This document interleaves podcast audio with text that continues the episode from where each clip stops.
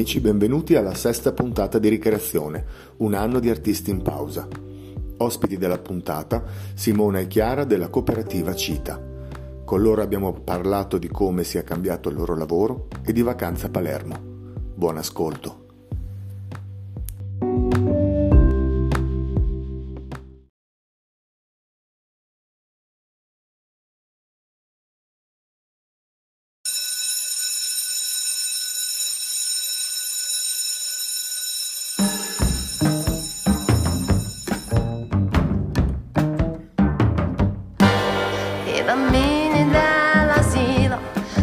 Facendo casino, ci vuole qualcosa per tenerli impegnati, ci vuole un dolcino, ci vuole una spina, ci vuole un dolcino. Dice che è stata una disattenzione della maestra e subito uno si è buttato giù dalla finestra. Oddio, che cosa si può inventare, oddio, che cosa possiamo dire. Quando sua madre arriverà, si incazzerà, si incazzerà. Certo che lavorare in un asilo dove c'è sempre casino, tranquilli qui non si può stare per niente, ci vuole un agente, ci vuole un agente. E allora vedrete con la polizia che situazione ritornerà come prima, più di prima. Ti amerò, ti amerò.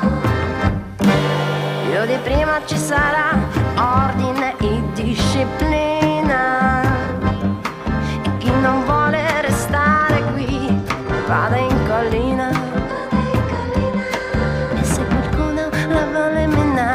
Con quella vecchia storia sull'educazione abbiamo già bruciato libri, bruciamo lui, bruciamo lui, bruciamo lui. I bambini dell'asilo non fanno più casino, sono rimasti molto pochi dopo fuochi,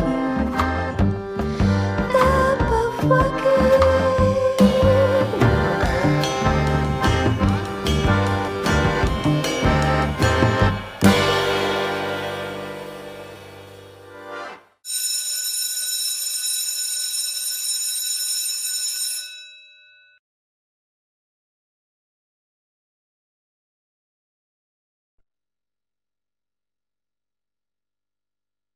Ed eccoci qui, buonasera amici, benvenuti all'ennesima puntata di Ricreazione, un anno di artisti in pausa, dispersi per il mondo, alla ricerca del loro vecchio sé, alla ricerca di un nuovo sé, di un altro sé, comunque alla ricerca. Tutti i martedì alle 21 nei canali YouTube e Facebook della Cooperativa Cita, come già sapete. Se volete rimanere sintonizzati, sapete che su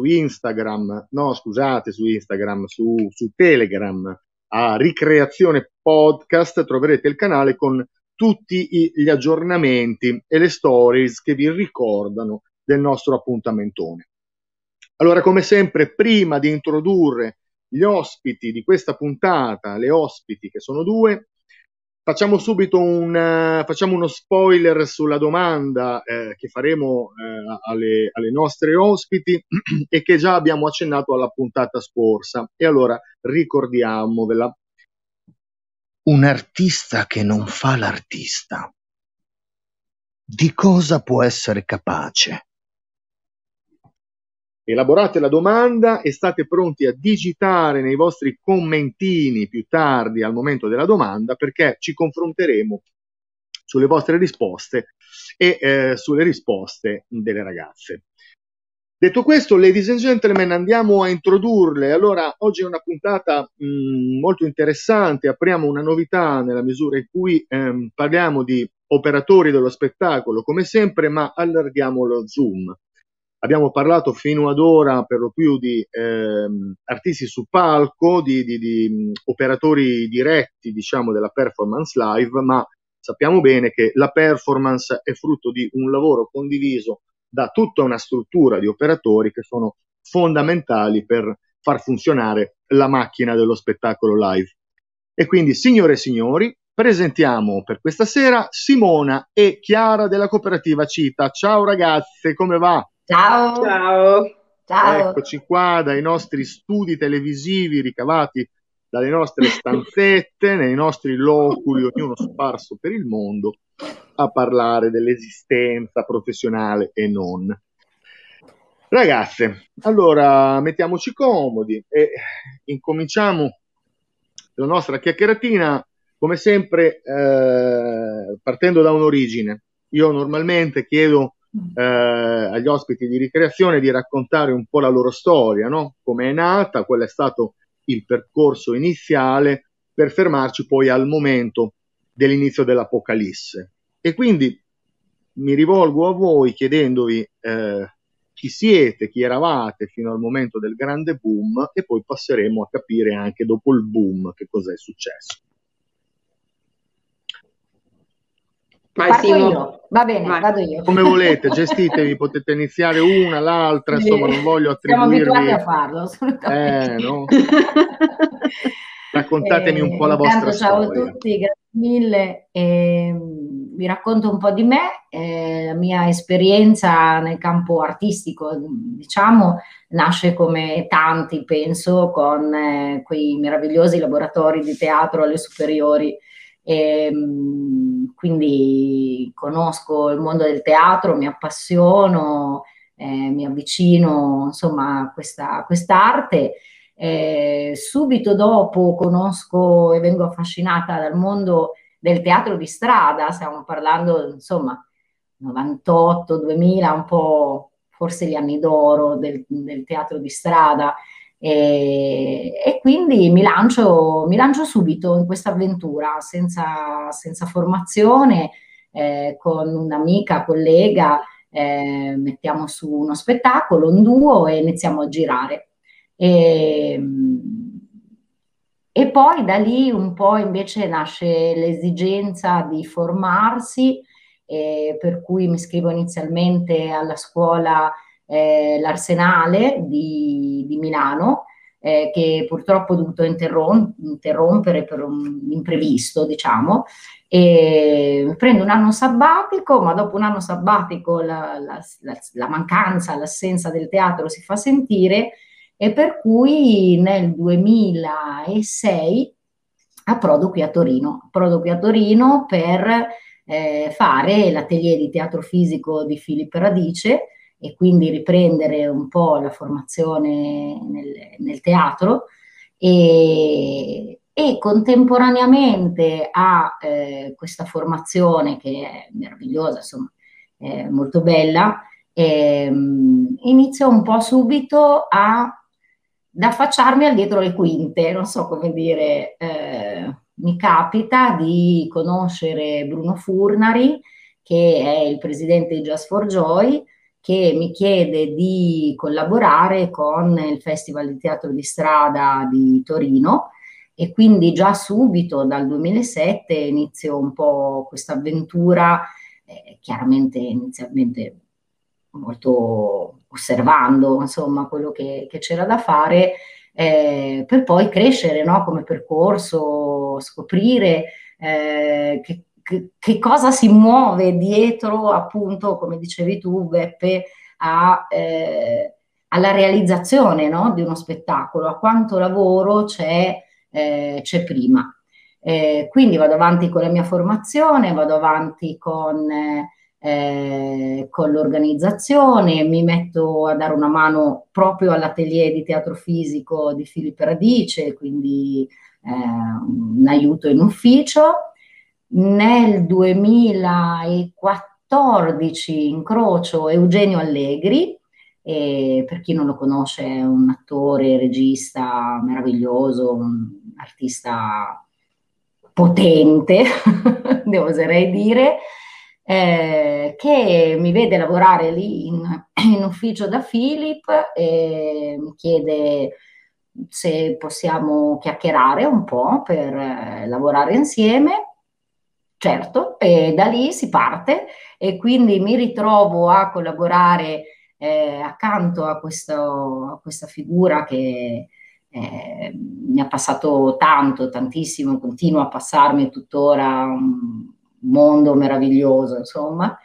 E poi nel 2017 inizio un'avventura con Cita, con la cooperativa Cita, come segretaria di produzione in un ambiente un po' più strutturato, diciamo, perché fino a questo momento erano comunque dei progetti, collaborazioni, progetti, era un po' più su campo la collaborazione, e invece l'inizio del lavoro con la cooperativa mi ha portato a scoprire molte cose, tante cose che non avrei voluto scoprire, invece ho imparato a farle che servono anche quelle, e quindi dal 2017 lavoro come segretaria di produzione in cooperativa, dove ho conosciuto Chiara. Eccoci qua.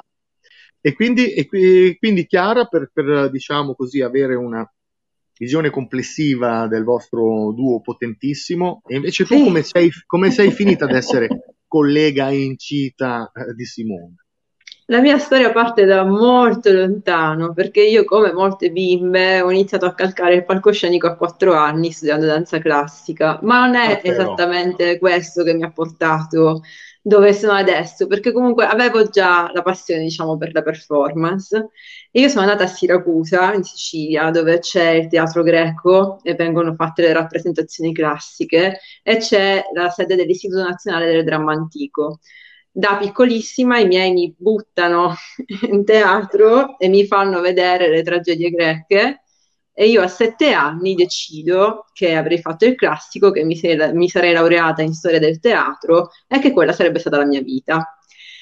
E in effetti è stato così. Io ho cominciato, nel frattempo ho studiato canto, ho studiato musica, ho studiato teatro, e la dizione, come si può sentire, non è andata benissimo, però vabbè. Ma non interessa a nessuno la dizione, non ti preoccupare. Ma sì, va bene. Quindi per tutta la mia vita ho avuto a che fare con il palcoscenico, anche dietro le quinte, perché comunque quando sei in una compagnia alle volte fai l'aiuto regista, alle volte fai la segretaria di produzione, ne fai veramente di tutti i colori. Poi, dopo aver conseguito la laurea in forme dello spettacolo con una tesi in teatro di narrazione, ho cominciato a fare anche l'agente per le piccole compagnie teatrali locali, era social media manager sempre per queste realtà, fino ad arrivare a essere segretaria di produzione fissa di un regista e formatore torinese, Enrico Gentina, che poi mi ha presentato la cooperativa. Per cui dopo tutti questi anni spesi sotto varie spoglie, diciamo, comunque avendo a che fare con lo spettacolo, approdo in cooperativa nel 2016, prima come tirocinante, e poi, visto che insomma al CDA a quanto pare il mio lavoro era piaciuto, sono stata assunta, e dal 2017 è cominciato il mio matrimonio con Simona. Ed eccoci qua. Beh, mi veniva in mente stavo facendo una riflessione prima, no? Parlando un po' sia del tuo percorso che di quello di Simona, cioè questo interesse, questo incremento, no, nel percorso dal punto di vista di quello che sta attorno e supporta, no, e fa funzionare anche il mondo dello spettacolo, secondo me è andato anche un po' a crescere via via che noi stessi stavamo crescendo dentro al discorso del mondo dell'arte, no? Nel senso che mi viene da dire che tutti più o meno siamo nati prima di tutto con la passione del contenuto, no? Della sostanza, del discorso dello spettacolo e della performance. Siamo partiti un po' tutti in una formula autonoma, autogestita, autoprodotta da capo comico e quant'altro, e via via per tutti quanti è sorta insomma una curiosità, un interesse, ma anche un po' un dovere di acquisire anche delle competenze altre, se vogliamo anche faticose, meno divertenti, ma necessarie per quanto riguarda un po' il mondo del nostro lavoro, no? E quindi mi piacerebbe un po' approfondire questa traiettoria legata un po' anche alla nostra puntata, perché effettivamente veniamo tutti da un fronte di autogestione e alle volte magari tralasciamo individualmente o in generale un po' tutto quel genere di lavoro che sta intorno. E quindi, riprendendo invece il nostro discorso, vorrei un attimo proseguire dicendo: bene, voi vi trovate all'interno di una cooperativa con una tonnellata di artisti a dover curare tutta quella parte che ci sta intorno, poi insomma mi spiegherete anche con più dettaglio, ma a un certo punto arriva l'apocalisse, no? Allora, prima di capire cosa ha comportato, diciamo, nelle dinamiche, vi vorrei chiedere se voi avete un ricordo, una fotografia particolare di quando vi siete effettivamente accorte di quanto fosse troppo più grande di noi questa situazione che stava succedendo, no? Io alla mia puntata raccontai del fatto che lavoravo in un carnevale, quindi in mezzo a 10.000 persone, e me l'hanno tolto da sotto i piedi. Voi avete un ricordo analogo, o comunque quando è stato che vi siete veramente accorte delle dimensioni epocali di questa situazione? Allora, visto, inizio io, perché io, sì, non lo so, magari Simona ha bisogno di un attimo di pensare, non lo so, io proprio ce l'ho qua. Vai, mi ricordo perfettamente, perché no, tra l'altro è stata una situazione particolare, perché io dovevo fare un'operazione da lì a pochi giorni e quindi non sapevo neanche se avrei potuto farla o meno, ma l'immagine è proprio precisa, sputata, che ho in testa è questa. Mi ero appena trasferita in questa casa, io sono entrata in questa casa a febbraio dello scorso anno, ed è abbastanza vicina all'ufficio, al nostro ufficio in cui lavoravamo, che era un po' casa nostra anche quella. E quando abbiamo parlato un po' di queste cose, c'era con noi anche un altro nostro collega, Andrea, e parlava, insomma, si discuteva di questo virus, è pericoloso, non è pericoloso, chi lo sa. Mentre uscivo dall'ufficio, stavo tornando a casa, mi ricordo il punto esatto della via in cui ero, ho ricevuto qualche messaggio e ho pensato: ok, qua la situazione è pesa, non so neanche cosa sarà di noi domani, perché appunto avevo anche un'operazione da fare, quindi non proprio una bazzecola, mi ero appena trasferita, quindi un esborso economico non indifferente. E mi ricordo proprio l'ansia che mi ha acchiappato qua, e ci ho messo un attimo prima di ricominciare a camminare e tornare verso casa, ero proprio bloccata. Ma, no, invece scusami, per me no, è stato più vai. Frammentato, diciamo. Io ho dei flash, diciamo. Ho il flash di fine febbraio, perché come ti ricordi a fine febbraio hanno bloccato soltanto alcuni spettacoli in alcune regioni, quindi a me arrivavano le notifiche degli artisti che mi dicevano: guarda, è saltato, però ancora no, non avevo realizzato, perché sembrava qualcosa, bisognava solo aspettare un attimo, no? Un momentino, un attimino. Poi ho il flash di aver incontrato, mentre andavo in ufficio, un'amica con cui eravamo d'accordo di dover andare alla MAM, e il fatto che la MAM era chiuso era il nostro più grande problema. Come no? Beh, era proprio no, adesso ci chiudono la MAM, come facciamo? Di lì a qualche giorno Sergio, il presidente di cooperativa, ci ha fatto stare a casa perché bisognava aspettare qualcosa, e quando ci siamo rivisti in ufficio ci ha comunicato: ok ragazze, a casa si lavora in smart working, quindi. E lì era proprio l'inizio della chiusura proprio totale in Piemonte, e io ho realizzato veramente quello che stava succedendo il giorno seguente, perché sono uscita di casa in macchina per andare in ufficio a recuperarmi il computer e dei documenti da tenere in casa per poter lavorare, trovando queste strade deserte, aprendo la saracinesca dell'ufficio, dicendo: Dio, ma posso stare qua, non posso stare qua, chi lo sa, prendendomi il mio computer e portandomelo a casa. Lì ho realizzato che stava succedendo qualcosa di grande, di nuovo, assolutamente, di mai visto prima.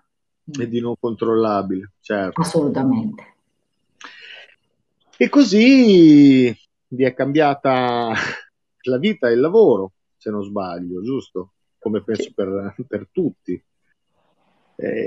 Come si è trasformata la faccenda? Voi, vabbè, diciamo, siete riusciti a continuare a lavorare in qualche modo, cioè come si è trasformata la cosa?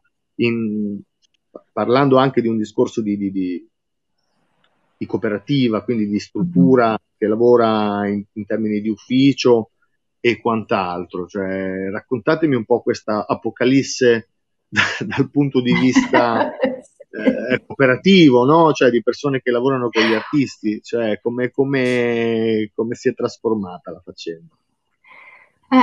Se posso iniziare, Chiara, vai.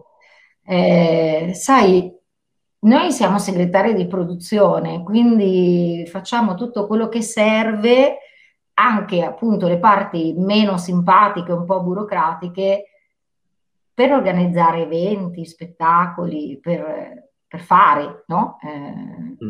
O per far fare agli artisti, insomma. E quindi dall'inizio del lockdown, dove il fare questi spettacoli non era più possibile, il nostro lavoro è completamente cambiato. È stato tanto, ma è completamente cambiato. Io personalmente mi sono vissuta il primo periodo era molto frustrante, perché, come ti accennavo prima, mi arrivavano disdette, sai, guarda, quello non si fa, quello non si fa, quello vediamo, magari lo facciamo tra 2 mesi. All'inizio c'era un po' il tentativo di aspettare che qualcosa potesse riaprire, e poi erano comunque tutte disdette. E poi, come cooperativa, direi da subito il CDA, il Consiglio Direttivo, ha preso la decisione di dare supporto ai propri soci, lavoratori dello spettacolo, quindi artisti, tecnici, segretari di produzione, appunto, e quindi mi sono ritrovata a dover interpretare di PCM, confrontarmi con la consulente al lavoro, scontrarmi con l'INPS, fare da supporto agli artisti, anche emotivamente a volte, perché c'era una situazione così confusa che era di difficile lettura, e veramente abbiamo dovuto fare un grosso lavoro di team, appunto, con i consulenti, con la squadra di cooperativa, per poter dare informazioni, accesso ai soci rispetto a quello che stava succedendo, quello che sarebbe stato messo in campo. Per cui mi sentivo a metà tra un filtro, tra il consulente al lavoro e una sindacalista, una cosa del genere, insomma. E il tutto con una pressione molto alta, no? Perché appunto gli sbalzi emotivi, cioè l'ansia di cui si diceva prima, ce l'avevamo tutti in quel momento, no? Anche perché è capitato a me personalmente, ma ho sentito anche a molti, proprio in un momento in cui si stava raccogliendo un po' le fatiche del passato. E quindi è arrivato questa tranciata Quindi sì, c'era tanta ansia e il nostro lavoro è stato supportare il più possibile appunto i lavoratori e tenere salda chiaramente la cooperativa in modo tale da poter offrire questo servizio ai soci, insomma. Quindi una, diciamo, un po' una ritrasformazione, diciamo, no? Un momento provvisorio dove avete cambiato completamente la sostanza del vostro lavoro. Dico bene, tu Chiara come hai vissuto questa trasformazione, come è andata? Io adesso, se adesso mi chiedi di farti un business plan, te lo faccio io, tranquillo. Il 0,5 secondi. Io mi sono occupata insieme a Sergio di guardare tutta la parte appunto dell'azienda, la parte economica e finanziaria, quindi cercare di capire come potevamo fare per sostenere i social meglio, come fare, quindi ovviamente a un certo punto i clienti hanno smesso di pagare, non arrivavano più lavori nuovi, quindi come facciamo a fare lavorare questa macchina? Di che cosa hanno bisogno i nostri soci, e abbiamo avuto anche bisogno di fare dei piani, proprio il piano quinquennale, per capire quali potevano essere i vari output di questo scenario, e quindi ci siamo messi a lavorare prima su quello e poi pian piano comunque su tutta la parte amministrativa, come diceva Simona, per cercare di tenere in piedi l'azienda, la cooperativa, sostenere i soci e ovviamente tutta la parte di buste paga, pagamenti, diritti vari, INPS, cose. È stata molto impegnativa, era qualcosa a cui io sì mi ero avvicinata, ma in altri sensi, non così, in maniera così consistente, e quindi mi sono trovata a stare H24 davanti a Excel per fare quadrare tutti i conti, cercando anche io di dare supporto ai soci.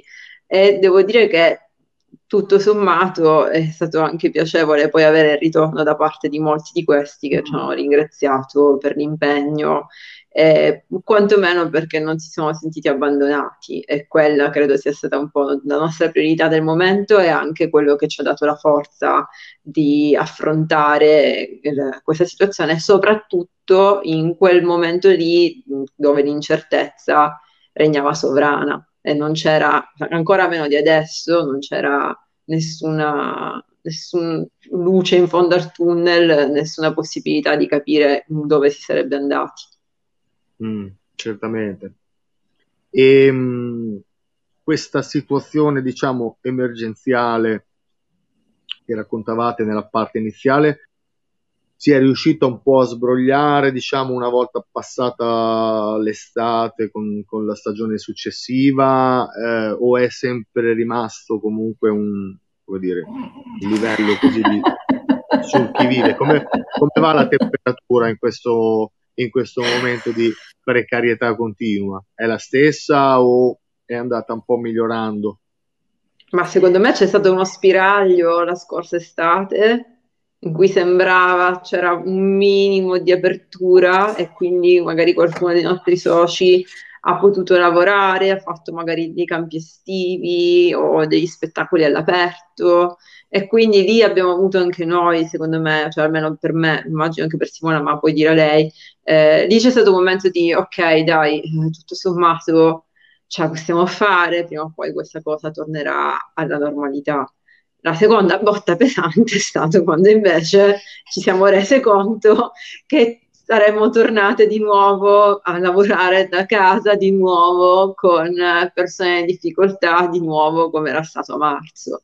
Quindi ho avuto proprio, a me ho fatto le ferie tranquilla, almeno in quel periodo lì mi sono sentita un po' meglio, ho avuto il tempo di rilassarmi un attimo, però poi di nuovo assolutamente fiondate nel baratro. Sì, tutti avevamo fretta di parlare di ripartenza, no? Per cui si parlava di ripartire dall'estate, chiaramente, sì, con gli spettacoli all'aperto. E quindi la richiusura di ottobre è stata una mazzata sia lavorativa ma soprattutto emotiva molto molto forte. Fino a quel punto io ho visto le persone continuare a darsi da fare, appunto non vedevano l'ora di ripartire, riprogrammare, spostiamo, facciamo. Dopo quella mazzata è stato ok, forse mi fermo un attimo e do spazio ad altro, quindi magari a creazioni, a studi o a nuove esperienze, l'abbiamo visto anche nelle interviste precedenti qui, però a ottobre c'è stato proprio si è rifermato tutto con un pochino più di consapevolezza che toccava aspettare un bel po', ecco, ancora. Sì, ammetto che anch'io ho riconosciuto nella seconda ondata, quella di ottobre-novembre, un po' nel circondario, un'area un po' più pesante perché non avevamo più l'inconsapevolezza di quello che stava per succedere, no? E quindi ritrovarsi di nuovo lì ha un po' segato le gambe a tutti dal punto di vista emotivo, perché sapevamo che in qualche modo voleva dire di nuovo tenere il freno a mano tirato, per non dire completamente tirato, e continuare a muoversi in maniera diversa. Beh, personalmente come ve la siete vissuta? Adesso parliamo anche un po' di noi, no? Cioè, avete trovato un po' degli strumenti, c'è qualcosa che vi ha permesso anche un po' di sollevarvi, la vacanzina, l'attività secondaria, la cosa alternativa? Beh, io devo dire che io avevo un sacco di voglia di cambiare un po' aria, infatti in estate sono stata giù in Sicilia, ma non sono neanche andata a trovare i miei, sono stata proprio a Palermo, tutt'altro, volevo fare tutt'altro, sono andata a fare un po' di immersioni per cercare di sentire qualcosa, di provare di nuovo qualcosa, un brivido, un'emozione, insomma, che fosse diversa, completamente diversa da quello che c'era stato nei mesi precedenti. E poi mi sono dedicata molto a yoga e meditazione, che adesso si sono evoluti in personal trainer 2 volte a settimana, perché così almeno quando ripartiamo spacchiamo tutto, perché insomma ho riscoperto il mio corpo, anche perché cosa puoi fare in casa, cioè o ti metti a sistemare la casa, ma la casa mia era già a posto perché era appena sistemata, o ti metti un po' a pensare a te, che cosa puoi fare con te e per te, e quindi ho cambiato completamente la mia routine. Appunto adesso mi alleno tutti i giorni, ma addirittura, visto che ho fatto 34 anni, ho cominciato a mettere anche la crema antirughe, e quindi mezz'ora della mia giornata la passo per la mia skincare, con la doppia detersione mattina e sera, quindi insomma veramente cose che mai prima nella vita mi sarebbe passata. Ok, sono lo smalto nei piedi sempre a posto. Imbecillità, però avevo bisogno di aggrapparmi a qualcosa di reale, di tangibile, e che potesse diventare un progetto anche solo nel mio piccolo. Per questo per esempio l'allenamento, il training tutti i giorni, perché avevo bisogno di vedere che qualcosa stava accadendo e che non era semplicemente chiusura, buio, nulla. Perché come dicevi tu, Beppe, giustamente, finché nel primo non sapevamo bene che cosa aspettarci, poi a un certo punto hanno riaperto, nel secondo lockdown sapevamo benissimo che cosa ci aspettava, e quindi per cercare di non avere un crollo emotivo troppo pesante, perché comunque un attimo di crollo emotivo ce l'abbiamo avuto un po' tutti, credo, ho cercato appunto di trovare dei punti di riferimento in me stessa e in attività che potevo fare indipendentemente da quello che succedeva all'esterno. Certamente. Dei punti fermi, ecco. Chiaro. Sì, anche per me è stato così. Esattamente quello che diceva Chiara, avevo bisogno di vedere che qualcosa andava avanti, un progetto, Io nel primo lockdown mi ha salvato un po' il fatto che avevo appena allargato casa, diciamo, per cui mi sono messa, ho fatto tutto, l'idraulico, questo l'ho fatto io, e ho pitturato mobili, ho dato il bianco, insomma, vedere che un altro mio grande progetto di vita, che non era il lavoro, perché appunto era molto cambiato, ma insomma la casa potesse andare avanti nonostante questa bolla iniziale di apparente blocco e mobilità, no? Avevo proprio bisogno di vedere quello. E poi in realtà con queste aperture e chiusure, in realtà montagne russe emotive, per cui ogni volta che si andava giù bisognava ritrovarsi delle nuove risorse, no? O ricordarsi alcune risorse che non si erano ancora utilizzate. Io mi sono data tantissimo al Kung Fu, al cercare di avvicinarmi il più possibile alle persone care, appena possibile in presenza, se no con questa tecnologia che ce l'ha reso comunque possibile. Ho preso 2 gatte, insomma, ho un coinquilino. Ogni volta cercavo di andare ad attingere a qualcosa che mi ricordasse che non è tutto fermo e che la vita va avanti, che ci sono cose belle, cose brutte, fa tutto parte del gioco, insomma. Certo. Beh, mi viene da chiedervi, a proposito di questo, no? Anch'io ho un po' la sensazione che tutto è fermo, ma tutto cambia comunque, no? Al di là di tutto.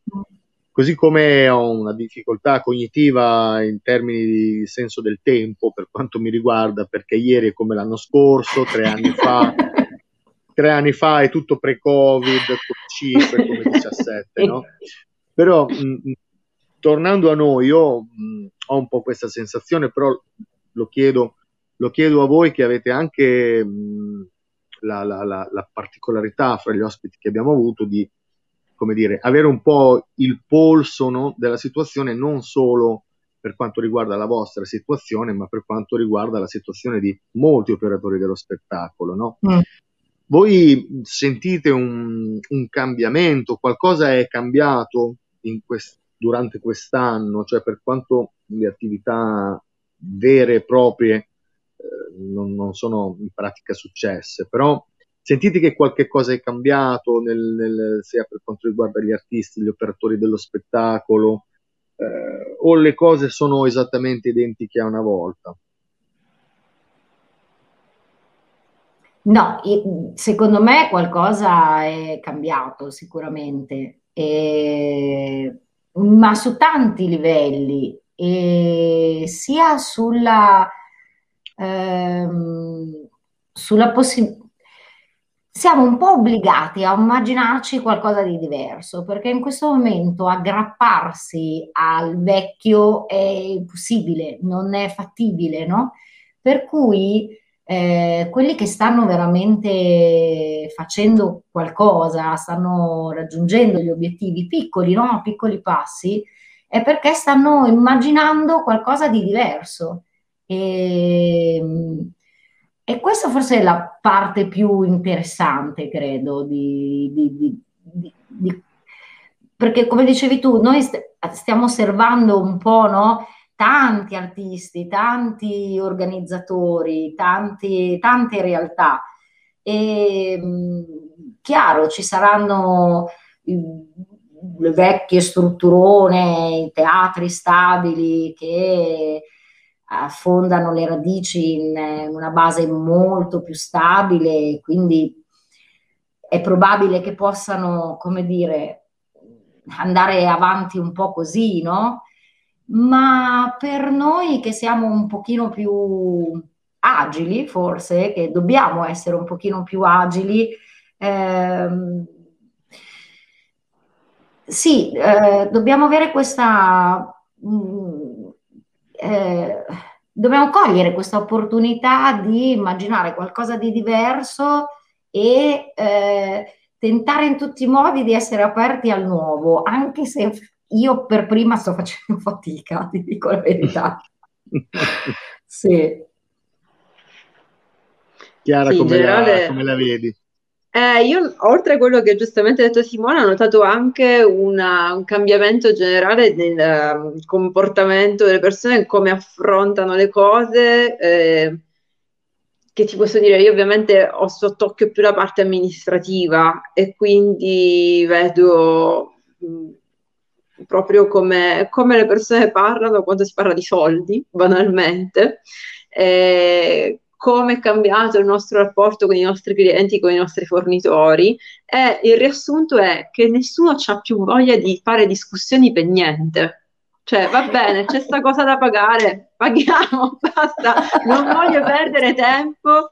Si traduce tutto questo in non voglio perdere tempo a fare cose che sono futili. È inutile discutere, se andiamo sulla semplicità, cerchiamo, perché tanto le nostre forze sono state prima completamente consumate e quelle poche che abbiamo adesso dobbiamo metterle a frutto in altro, quindi basta chiacchierare su cose che magari per risolvere ci sarebbe voluta settimane di mail, basta una telefonata, perché abbiamo bisogno di tutti quanti, abbiamo bisogno di concentrare le nostre energie su una prossima spinta, immagino, quindi sul cercare di costruire qualcosa, o appunto, come dicevamo prima, che ci faccia sentire che qualcosa sta avvenendo anche adesso, o in preparazione di tutto quello che io sto facendo, a prescindere anche dal lavoro, è in preparazione di, e quando mi rapporto con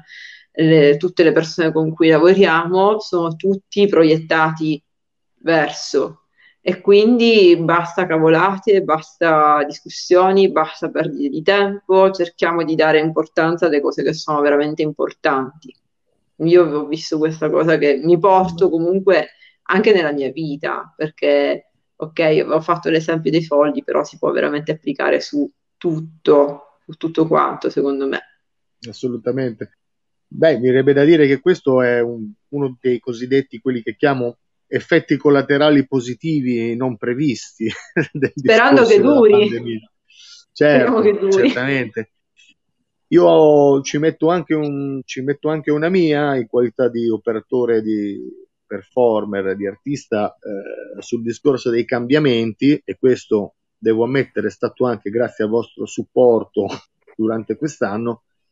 Ho imparato un sacco di cose di me che non sapevo dal punto di vista del sito dell'INPS, del sito delle questioni di chi sono effettivamente io nella società. Cioè, una domanda che non mi ero neanche posto più di tanto con importanza fino a un certo punto, perché potevo permettermelo, e il Covid mi ha costretto a capire qual è la mia identità reale nella società, insomma, di lavoratore. In qualità di lavoratore. E vi assicuro che è stata una sequenza di sorprese enormi che mi sono appuntato per cercare di far sì che nel momento in cui si riapriranno le gabbie, magari no, ci sto un po' più attento. Ecco, questa rigo, perché guarda, Beppe, operatore di lavoratore che mi sono relazionato con voi in questo periodo, a capire il DPCM della cosa, del decreto Spiccetti e quant'altro, è stata una grande esperienza reale di chi sono, al di là di come sento di essere io, ecco, sul palco o fuori dal palco.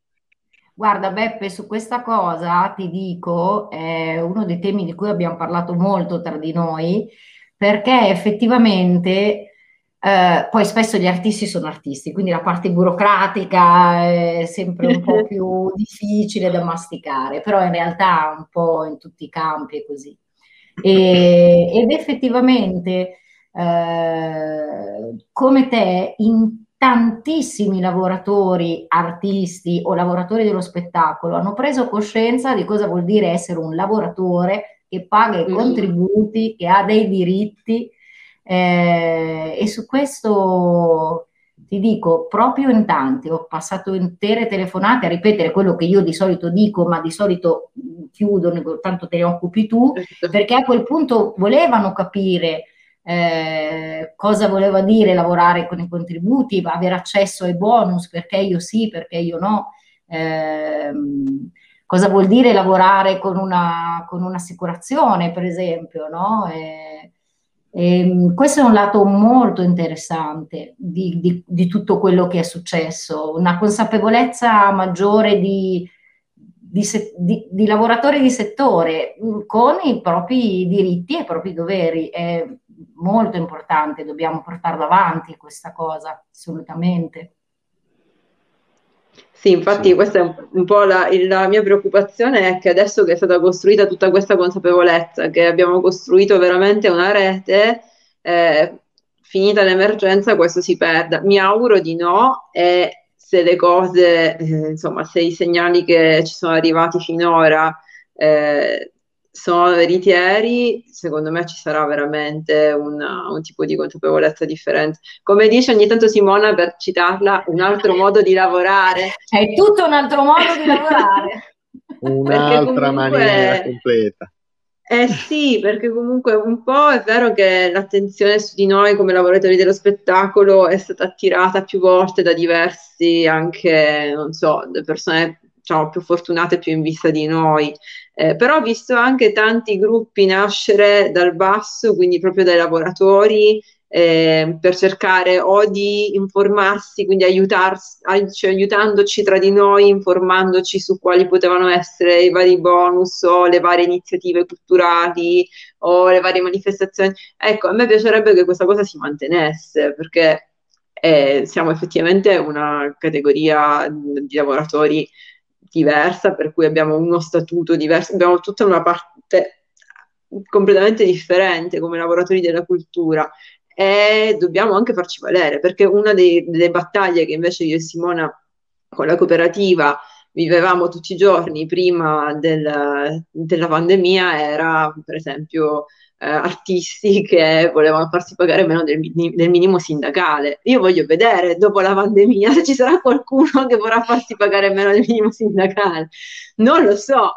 però mi sembra proprio che questa maggiore consapevolezza potrebbe essere utile a far riconoscere in generale il lavoratore dello spettacolo come un lavoratore e non semplicemente come una persona che ti intrattiene, come lo zio che ti intrattiene alle feste quando sei piccolo.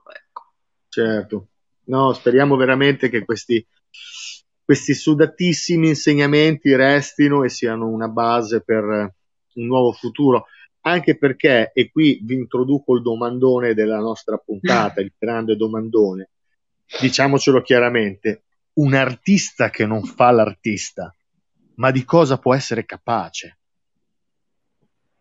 Come la vedete voi? E nell'intanto, amici che ci stanno seguendo, digitate le vostre idee nell'intanto che le nostre ragazze rispondono.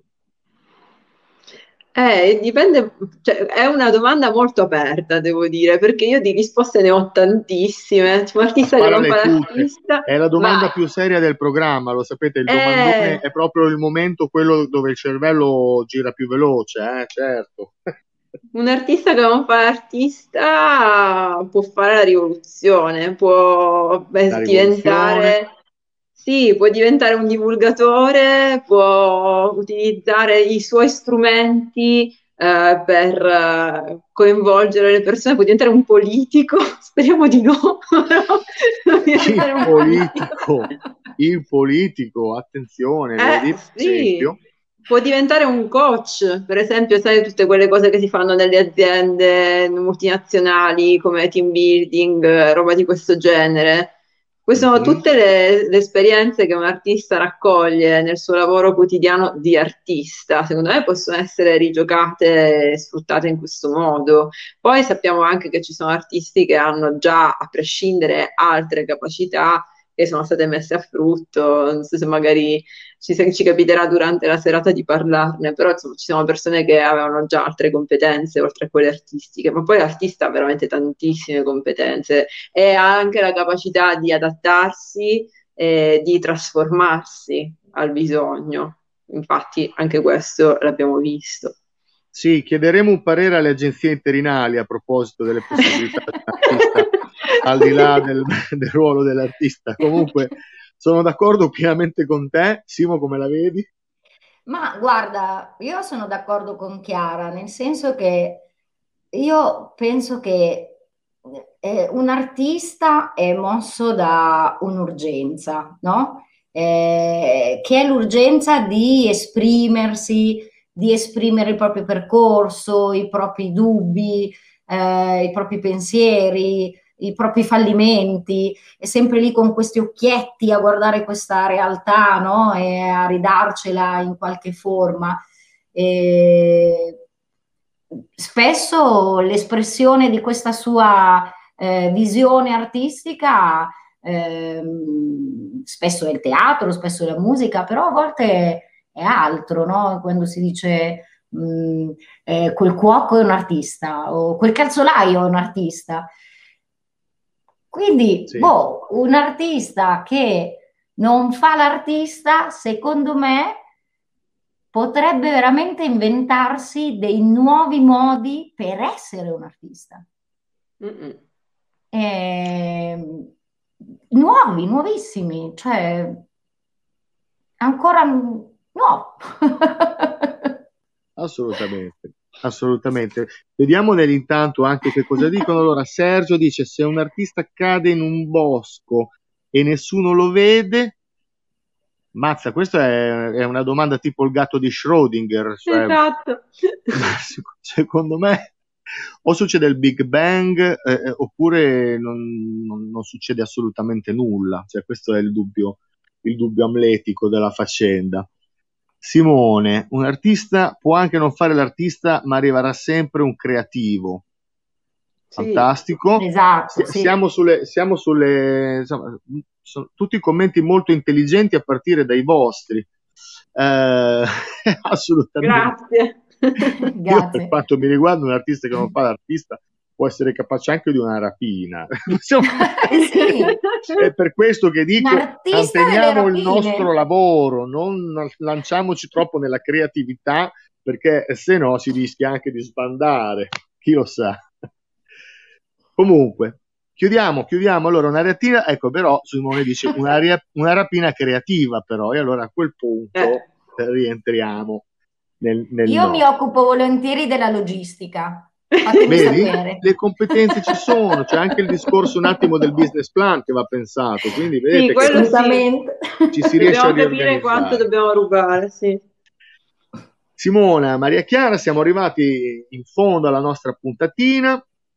Prima di salutarvi e di ringraziarvi, voglio lanciare la domanda, il domandone intelligente della prossima puntata, che è il seguente: se un vostro amico non sente più l'odore delle proprie ascelle, come vi comportate? Qui andiamo sul medico scientifico con questa domanda. Quindi, amici che state ascoltando, cominciate già a riflettere sul domandone. E tornando a noi, io ringrazio, grazie Simona e grazie Maria Chiara per averci raccontato la vostra storia, un po' la storia di tutti gli artisti che sono passati da voi e con la cooperativa.